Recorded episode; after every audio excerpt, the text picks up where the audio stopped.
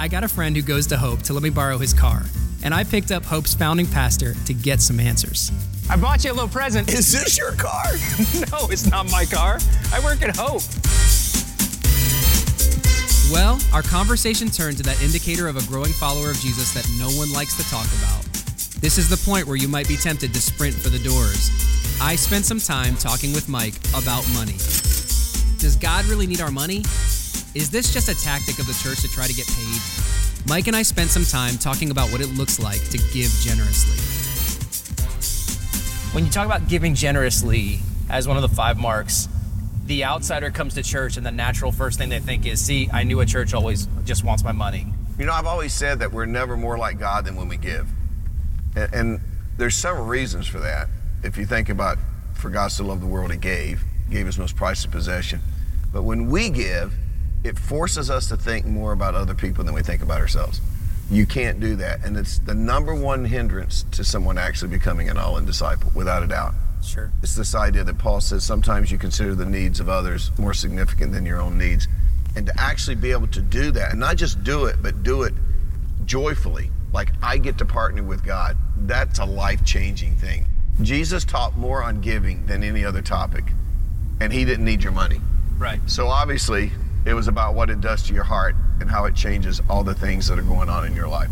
If you can give, a lot of this other stuff is actually pretty easy. You know, on behalf of Hope, uh, 25 years here, we wanted to gift you with this. Car- I'm kidding. Um, I've always said if you can't be rich, have rich friends. Or the next best thing is know someone who manages a dealership that'll let you drive a car like this absolutely. without having to buy it. So there you Because let's be honest, this would have been a lot less fun if it was in my RAV4.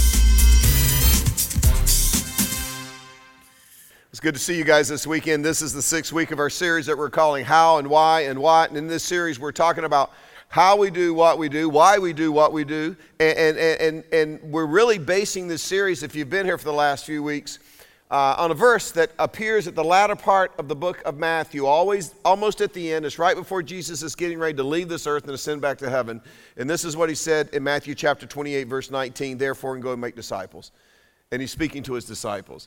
So, as I've made you a disciple, now I want you to go and make disciples of all nations, baptizing them in the name of the Father, the Son, and the Holy Spirit. So, that is what has come, become known as, as the Great Commission as Christians. That's basically what we have been called to do. And here's the deal if we are actually disciples that are making disciples, the what tells us what our lives are going to look like. And we at Hope, we call these five characteristics of a disciple. These aren't new to us, by the way. You can actually find this list in Acts chapter 2 uh, when the church of Jesus Christ came into existence. We often refer to them as five things, uh, five marks, five goals. I like to call them five indicators that you're becoming a disciple because these aren't necessarily things you do.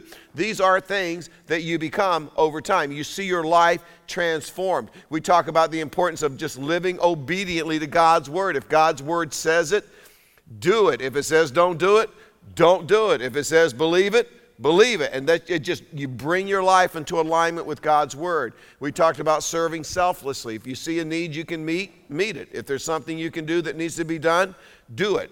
Last weekend, we talked about the importance of willingly sharing our story of how Jesus Christ has changed our lives. Next week, we're going to talk about the importance of connecting uh, intentionally in community and how it can transform our lives. But this is the one you've all been waiting for. This week, we're going to talk about the importance as disciples that we give generously. And I want you to see how giving generously is directly related to having a joyful life.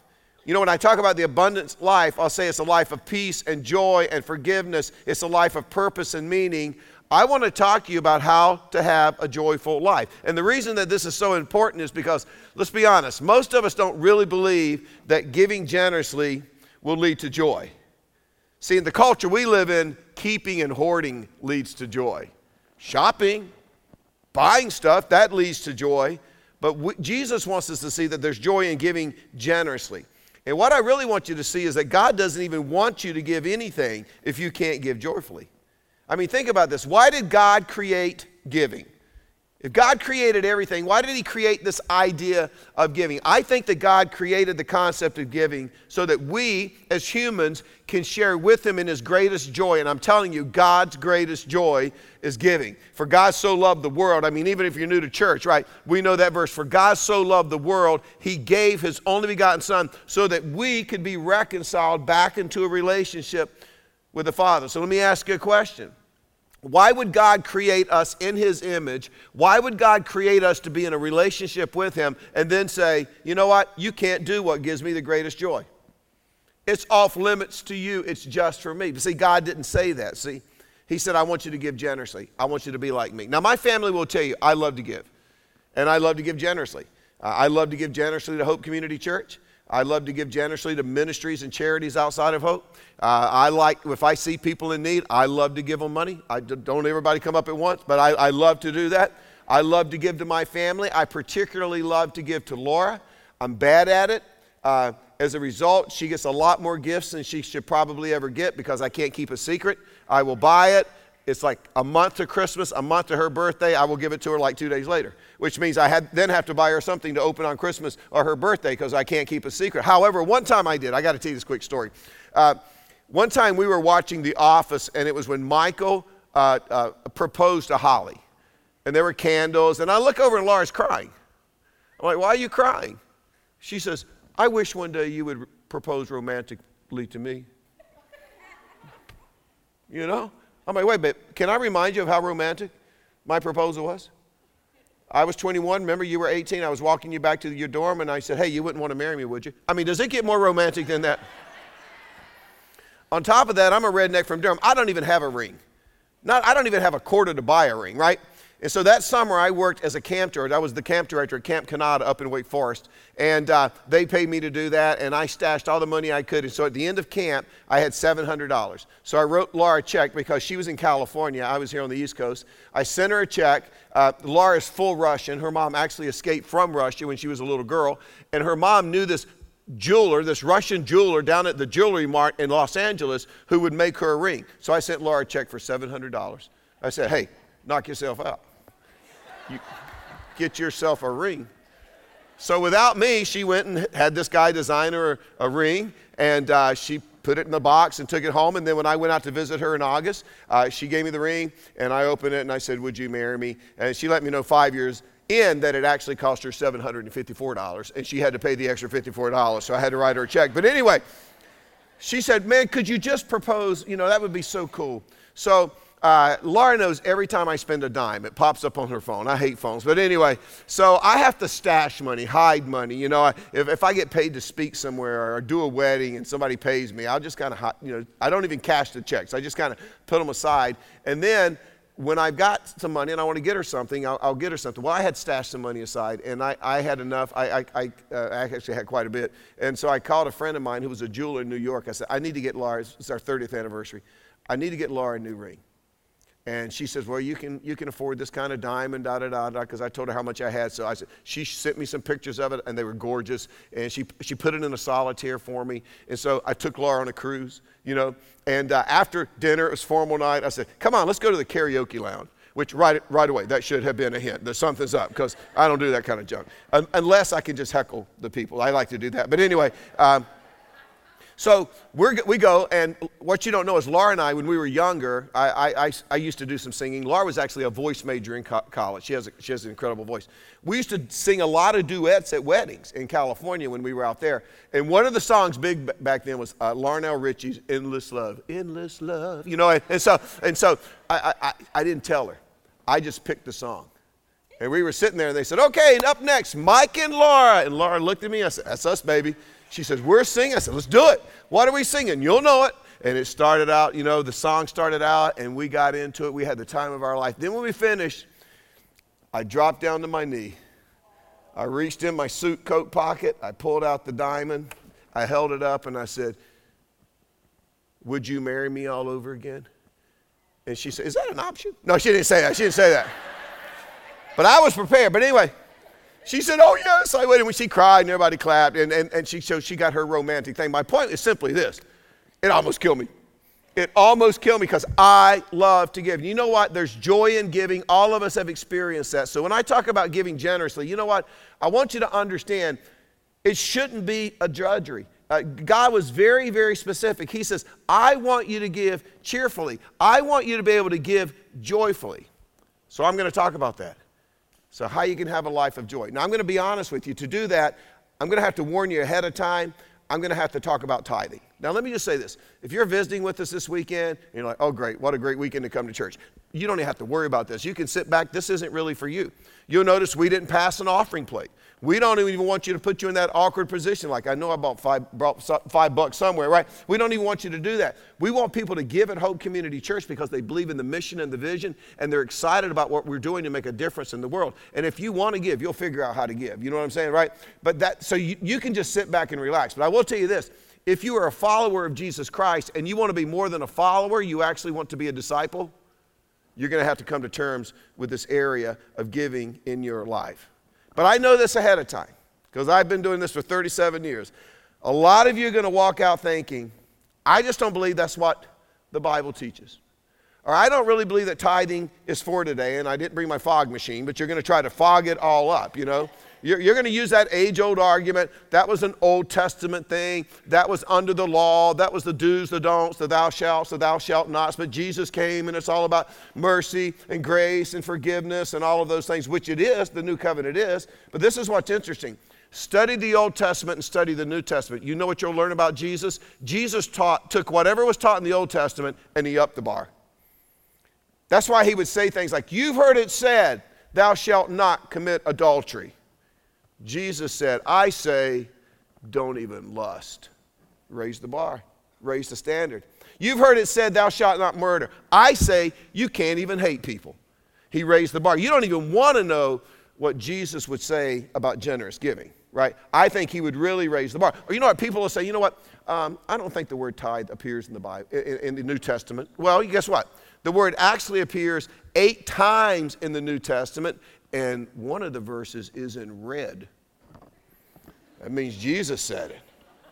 Let me show you. Matthew 23, verse 23. Woe to you, teachers of the law and Pharisees, you hypocrites! You give a tenth. Now, if you have a New American Standard, it says tithe. You give a tenth of your spices, your mint, your dill, your cumin, but you have neglected the more important matters of the law justice, mercy, and faithfulness. Now, look what Jesus says. You should have practiced the latter. What? Justice, mercy, and faithfulness without neglecting the former, without neglecting your tithe. Jesus said that. Now, I just mentioned that the word tithe only appears eight times in the New Testament. Did you know that the word steal, like you steal something from someone, only appears 11 times in the New Testament? And three of those are gospel repeats Matthew, Mark, and Luke. They're actually synoptic gospels, which means each one of the disciples are telling the same thing from a different perspective. They use it three times. So when you get right down to it, it really was only eight times. And so, since it only appears eight times that you can't steal, you think it's okay to steal? Be careful when you use that kind of logic. People will come up to me and say, you know what, that's only, said, only six times in the Bible. That's only said four times in the Bible. And I just smile. Because you know what? Do you know how many times the virgin birth of Jesus is mentioned in the Bible? Would we all agree that's a big deal? The virgin birth of Jesus? Twice. Once in the Old Testament, once in the New Testament. Since it's only mentioned twice, do we just ignore the virgin birth of Jesus? But see, we have to be careful about. So I realize a lot of you are going to walk out saying, I, I just don't believe that that's true. So this is what I'm going to do over the next few minutes. I'm just going to tell you what the Bible says. And you're going to have to decide what you want to do with this stuff. But I'm going to tell you something. If you want to be a disciple, you got to come to terms with this. And I think I'm part of the reason. I told Laura this week because I've gotten so many hostile emails during this message series, which I thought was so simple. But I've gotten so much hostility. You know what I told Laura? I, I said, you know what the problem is? We've raised a generation of Christians who think it's okay just to be a follower of Jesus. In other words, it's okay just to be saved, know you're going to go to heaven when you die, show up at church if you feel like it, serve if you feel like it, give if you feel like it, obey the Bible if you feel like it, and somehow you're going to experience the abundant life. That's not the way it works. Jesus said this You want to be my disciple? You pick up your cross daily. There's some stuff you're going to have to die to in your life that you want to do and do life my way. And if I were to ask you how many of you want to experience that abundant life of joy and peace and all of those things, you'd raise your hand. but are you willing to pay the price? See, we just sang a song that says, Wherever you lead me, whatever it costs me, I'll follow you. Well, we'll see. Because for most of us, we're talking about the topic that prevents us from being actual disciples of Jesus Christ. And that's why Jesus talked more about money than anything else because he knew it would be the biggest hindrance to us actually experiencing the abundant life that he came to provide. So I just want to give you two joys, okay? Two joys of giving generously. They're both directly related to tithing because you cannot give generously, as you're going to see, until you are at first tithing. And then God doesn't care how generously you give if you're not doing it joyfully. So let me show you how, how the two are connected to giving generously. Here's the first one it's the joy of returning. There's a joy in giving back to God. Look what it says, Leviticus chapter 27, verse 30. A tithe of everything from the land, whether grain from the soil or fruit from the trees, belongs to the Lord. We're like, well, Mike, we get that principle. He owns it all. But don't stop there. It is holy to the Lord. Well, that's a little different because, see, the word holy means set apart. So, what he's saying is the tithe is set apart to God. So, here's the thing even though God owns it all, we get that. And we get the fact that everything we have, we have because God gave it to us. He owns it all. This is what he says. Even though I own it all and I gave you what you have, I want you to take the first 10% of that and give it back to me. And what I'm going to do is I'm going to let you keep the other 90%, which is also mine and you go ahead and do with it whatever you want to do with it. Now, let me tell you something. I think that's a sweet deal. I mean, if we got up on Monday morning and turned on the Today Show and they said Congress just passed a law, they're only keeping 10% of our money, we would think we won the lottery, right? Right? But that's what God is asking us. He's asking us to set aside 10% and return it to Him. Now, if you're new to church, the word tithe means one tenth. And it's interesting, you study the Bible long enough, you'll discover that the number 10 represents a test all the way through the Bible. In fact, I'll show you. Let me give you a test. Go back to the Exodus. How many plagues were there? How many times did God have to test Pharaoh before Pharaoh finally said, Moses, get those Hebrew people out of here? How many? Ten. Not very good, but I, I know you've seen the movie. So let's say it out loud together. Ready? Okay, you're going to see a trend here. How many commandments are there? Did somebody say eight? Okay, ten. Okay.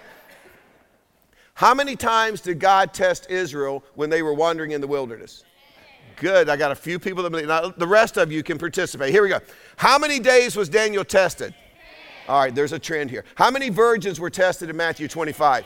How many lepers were tested in Luke 17? How many days of testing are mentioned in the book of Revelation? How many disciples were there? No, 12. That was a test. But anyway, my point is, all the way through the Bible, the number 10 represents a test. So think about it this way when it comes to the topic of tithing, God is just testing us. Every time we get paid, we take a test. Who are we going to think? Who are we going to honor? And here's what the Bible teaches it teaches 90% with God's blessing will go further in our lives than 100% with our effort. That's the test. Do you trust God? Do you believe God enough to give 10% back to Him? And just so you know, while we're on the topic, the tithe is always to be brought to the house of God. You don't really get to divide your tithe and say, I'm going to give some of it over here and I'm going to give some of it over there. It's to be brought to the house of God. It goes back to the earliest days, Exodus 23, verse 19. Bring the best of the first fruits. There's your tithe of your soil. Where? To the house of the lord your god. Malachi 3.10 bring the whole tithe into the storehouse. There, there, god says there may be food in my house. Test me in this says the lord almighty and see if i will not throw open the floodgates of heaven and pour out so much blessing that there will not be room enough to store it. Notice by the way it says you bring it. It doesn't say you give it. In fact when God talks about the tithe in the Bible, He never, ever, check me out on this, He never, ever uses the word give. He always uses the word bring. Do you know why? You can't give what doesn't belong to you. In fact, the Bible says there's only two things you can do with the tithe you can bring it to God, or you can steal it from God. Those are your only two options. And that's why it's not your option to give, I'm going to give 5% over here and 3% over here and 2% over here. It's not yours to give. You bring, you return the tithe. I remember when our boys were little and I was pastoring in California, we had a huge Christian school. And just like the school your kids go to, they're always selling stuff. You know, wrapping paper, candy bars, coupon books, you know. And I, being a pastor, I didn't want my kids to sell stuff because I thought people are going to feel obligated to buy it because they're my kids. And so I just, we would just literally buy the junk, right? And just, and so one time it was candy bars, 50 candy bars a dollar piece. I bought $50, I gave them a check for $50, wrote it out to the school.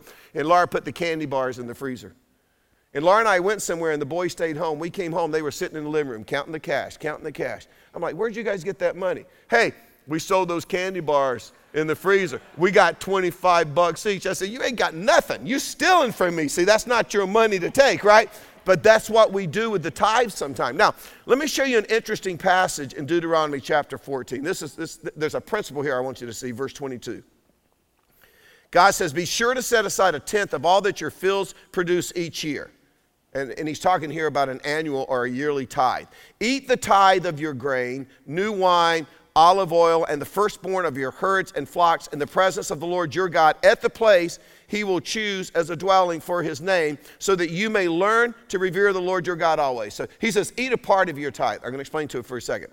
But if that place is too distant and you have been blessed by the Lord your God and cannot carry your tithe, because the place where the Lord will choose to put his name, his house, is so far away. For example, if you have 400 sheep and you got to tithe 40 sheep, or you got 300 bushels of grain and you got to tithe 30 grains and you just can't move, carry it. Look what it says. Then exchange your tithe for silver, take the silver with you, and go to the place the Lord your God will choose. In other words, go to his house. Use the silver to buy whatever you like cattle, sheep, wine, other fermented drinks. I had never seen that in the Bible to this week. That's bourbon and beer right there in the Bible. Other, by the way, let me just say that. The Bible doesn't say it's wrong to drink it says it's wrong to get drunk. Very clear on that. And let me just say this if you have a, an addictive personality of any kind, you should never even open that door. Or if when you go out, you already plan to Uber home, you might have a problem. I'm just saying, you might have a problem. So be really, really careful with that. Then it goes on to say this cattle, sheep, wine, other fermented drink, or anything you wish. Then you and your household shall eat there in the presence of the Lord your God and rejoice. Now, let me ask you a question. How in the world do you explain that? Sell your stuff, take the money, have a party.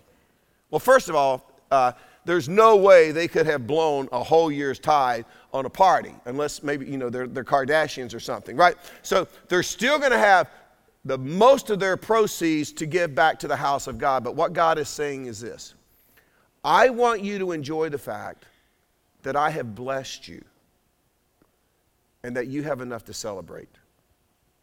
But my point is simply this the tithe was always meant to be a celebration of God's generosity to us. That's what it was for. And when God blesses us with an income, we return the tithe to Him not because we have to. We return the tithe to Him because we are grateful for Him giving us the ability, giving us the knowledge, the wisdom, giving us the strength and the talent to make that income. But you got to understand, it was never intended to be a drudgery, it was always meant to be joyful. So you just have to understand the tithe isn't yours to spend on a vacation or a boat or a golf cart, you know, or a vacation home. You're to bring it, you're to return it because I'm telling you, and anybody here that already does this, they will tell you that there is a joy that comes with returning the first 10% to God instead of just spending it on yourself. So I'll just say this if you believe in the mission and the vision of Hope Community Church, if you believe in the difference that we're making in the community and in our world, if your life has been impacted by this ministry, maybe you became a Christian here, maybe you're growing here and being fed spiritually here, maybe your kids and your high schoolers are being impacted by the ministry of Kid City and student ministries. Maybe your marriage was salvaged and put back together because of, of things like re engage, or, or maybe as a church we paid for your marriage counseling. Let me just say, you should tithe here. And I'm just being practical. That's the only way we can do what we do. In fact, it's the only way that any church in the world can do what it does. And if you've gotten yourself in a mess financially and maybe you have too much debt, you got to start somewhere. You should at least start with 3%, come up with a goal to get to 10%. In fact, what you really should do is go online and check out our financial counseling that we offer here at Hope. We have classes, we have individual counselors that will sit down with you, they will help you get on a budget. We've had We've had people here at Hope literally pay off uh, millions and millions and millions and millions of dollars worth of debt that we've helped them do so that they would no longer be a slave to the lender. That's what Proverbs says.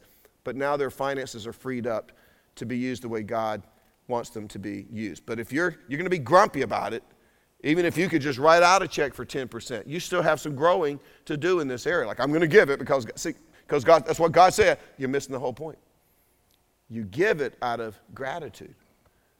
And if you want to experience the abundant life of being a disciple, I'm telling you, you got to deal with this area of your life. And I know it's a tough one. And that's why Jesus talks so much about it. I know it's tough. But you got to figure out how, to get there. Now, here's the second joy. So there's the joy of returning. Then you get to the joy of giving. You return the tithe but when you give, it's actually over and above your tithe. And when you move into that rarefied air, you are beginning to give generously. Now, this is what's interesting. This isn't new. When Jesus was on this earth, if you went to the synagogue, there were several receptacles in the atrium where you gave. Everybody would put their tithe in one. And then if you wanted to go to help orphans in Jerusalem, you would put your tithe in another one. And if you wanted to give to the widows, you put your tithe in this one. And if you wanted to help buy a camel because you got to get all the kids to summer camp on a camel, you put it in the camel fund, right? But you were giving over and above your tithe.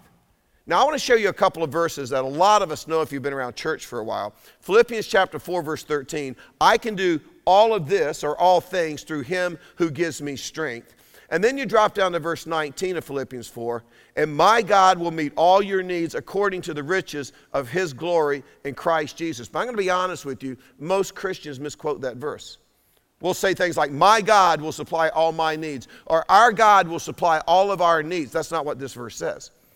Understand, this is Paul talking to a church in Philippi, and this is what he says to these Christians in Philippi. He says, My God will supply all of your needs. So it is a spiritual leader, Paul, speaking specifically to a church. And he uses this word and in verse 19, and my God. You know what that's saying? It's saying, Because you've done something, because you've done this, he's referring back to something, God will supply all of your needs. But if you're going to understand these two verses, you have to know what comes between verse 13 and verse 19. But before I show you what comes between those verses, if you go back to Acts chapter 19, the Apostle Paul is taking his missionary journeys and he gets what is referred to as the Macedonian call. In other words, God speaks to him and says, I want you to go to Macedonia, which was a, not, a, a, a, province in northern Greece. I want you to go to this area, think of it a state.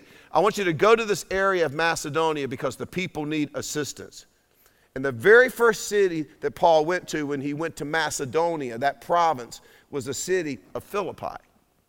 Now, look what he says, because he's now writing this letter to them that has ended up in our Bible as the book of Philippians. Philippians chapter 4, verse 14, Paul writes this to them It was good of you to share in my troubles.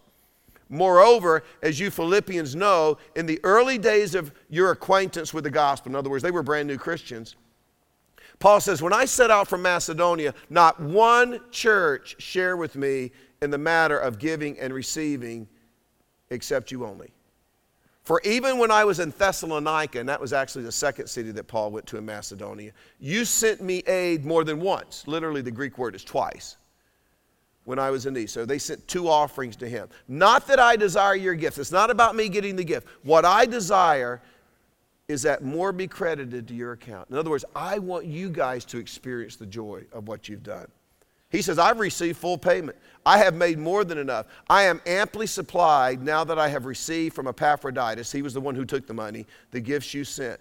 They are a fragrant offering, an acceptable sacrifice, pleasing to God. So, Paul, he writes this letter and he says to the Christians at, at Philippi, because you're a group of Christians, because you're a church that gives above and beyond, God's going to supply all of your needs. But I'm going to tell you something. You can't claim that promise as a Christian if you're not giving above and beyond. You got to understand, Paul is specifically speaking to these Christians because they gave generously. And then there's one more passage I want you to see when it comes to the attitude of giving generously. 2 Corinthians chapter 9 verse 7. Each of you should give what you have decided in your heart to give. In other words, that's above the tithe, not reluctantly, not under compulsion, not because you feel guilty. God loves a cheerful giver. Do you know what the Greek word is for cheerful? Hilaros. Guess what English word we get from it? God loves a hilarious giver. When's the last time God told you to give something and you thought it was hilarious? You know, a few years ago when we were building the Apex building, we got Laura, Laura and I, we just thought, man, well, let's do something different because we, we want, you know, we're going to give our regular giving to Hope Community Church, but then we, want, we were being challenged to give above to help build the Apex building. And you know what? Then we have charities just like you do, and other, we have missionaries that we support above that, and there's just all kinds of things that go on. So, Laura, being the spiritual one, she says, let's not even pick a number. You pray for a week, I'll pray for a week, and a week we'll come back together and we'll see what the number is. So, we prayed for a week, and then we got back together, and we both, God had given us the exact dollar amount, both of us. The scary thing is, it was 33% of our yearly salary. And we're like, oh. And we laughed. Like, God, you have got to be kidding. And we did it for two years. And we loved it. Do you know why? Because when God convinces you to do it, not the pastor, and you do it, you get to sit back and watch God take care of it. I went, I got invited to speak at a church. I don't do it very often. I spoke at a church. They gave me a check for $10,000 I'm like, I wouldn't give $10 and go across the street to hear me speak, right? They gave me a church for $10,000. The accountants will tell you, I came to the accountant office, I signed the back of it, I gave it to them. I said, hey, apply that toward our giving. And we were so excited because we just got to watch God supply what He had called us to do. And that happened time and time again over those two years. And I'm telling you, in the very same way, when you give obediently, as God moves and wants you to, He's going to take you to a whole new level of joy. Now, why is this so important? It's important because we can only do the things we do at Hope when people give above and beyond their tithe. For example, we didn't budget for Project Classroom, you know, but thousands and thousands of pounds have come in, and, and over $33,000 was given to help us with gift cards to give teachers so that they wouldn't have to dig into their own pocket and supply their classroom this year. We can only do that because people give above and beyond. A few years ago, when we drilled the wells in the Central African Republic, the poorest country on the planet, annual household income of $240. Figure that one out. And we found out the best thing, the number one thing we could do to change their quality of life was fresh drinking water.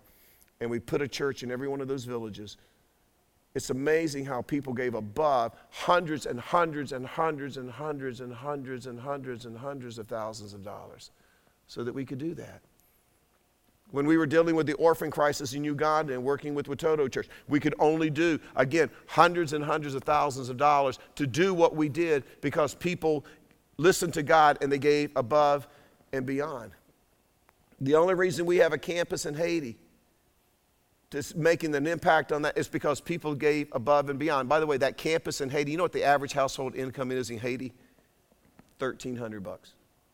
Do you know what our campus, our campus just raised in one year for their building above their giving? Are you ready for this? This is these are our brothers and sisters in Haiti. $900,000 above their regular giving to build a building. See, there are people there who, who get this, who are giving generously. But we can only do those things when there's generous giving that takes place above our tithing to God. See, when you tithe the hope, when you give the 2%, 10%, it just really goes to maintain and sustain the budget that you approve. I mean, it's the salaries, it's the buildings, it's the programs, it's the ministries. Yes, there's hundreds of thousands of dollars that goes back into our community. There's hundreds and hundreds of thousand dollars that we budget to go around the world. But when we want to do things above that, see, that's when you have to give the extra. But I want to make this very, very clear. Okay, listen to me. I'm not trying to get your money. That has nothing to do with this message. You know what? My income and lifestyle isn't connected to how much you give. In fact, I should just tell you this so you know. Every staff at Hope Community Church is based on a database, I think 3,200 churches across America. And each job has a percentile of what it should be paid. If you're not very good, you're going to get paid down here. If you get a good review, you'll get paid higher up. And we base all of our salaries on all of our staff. We're not just pulling random numbers out of the air, and you get annually reviewed, and that determines what percentile you make. I'm actually on a five year contract. And unlike NFL players, I'm going to honor it. I don't try to renegotiate it. So if you guys went home and gave a billion dollars, it's not going to change my life one iota. I think it'd be great for you, but here's the thing I'm just trying to encourage you. I'm trying to pastor you to a new level of joy. Now, here's the good news after your tithing, and after you're giving generously as God moves and lays it on your heart, and you're doing it joyfully, honestly, I don't think God cares what you do with the rest of it. I don't think He cares how big your house is. I don't think He cares where you go on vacation. Heck, for all I care, you know, God probably doesn't care if you go and buy one of those $183,000 Audi. That's what that car cost we drove in the video. I asked my friend who runs that place, I said, You ever sold one of these things? He said, I think we've sold four over the last two years. Right. You can go buy one of those $183,000 cars and you could have a clear conscience. I hope you'll let me drive it every once in a while. But anyway, you, you, could, you could have a clear conscience. Now, I know there's a mentality that says that would just be wrong. You could do more. Couldn't you do more? It's not about doing more. I'm going to be honest with you. We're Americans. We could all do more. Do you realize if we have a household income of $47,000, congratulations, you're on the top 1% of the richest people on the planet. 47,000. Let's be honest. We could all do more. That's not the question. We ought to leave everybody alone. God gives to those as He sees fit, and He's not really into wealth redistribution. I'll just tell you that right now. He gives as He sees fit. Once God gives it to us, once we're doing what we're called to do, the question isn't, could I do more? The question is, am I doing what God asked me to do? Am I tithing? And then as He speaks to me about going above and beyond, am I obedient? See, there were some heavy hitters in the Bible. Abraham was rich, Job was rich, David and Solomon were really rich, Joseph of Arimathea was rich. That's why he had a tomb to give Jesus. He was a rich man. So having nice stuff, that's not the issue. Unless you're stealing from God to have it. That's a problem for a disciple. That means that you're actually living above what you can actually afford. And you're doing it on God's money. So you have to ask yourself, because this is really what it comes down to. It's not a money issue. It's this Is God really preeminent in my life? Now that's not original with me. This is what Jesus said in Matthew 6:21.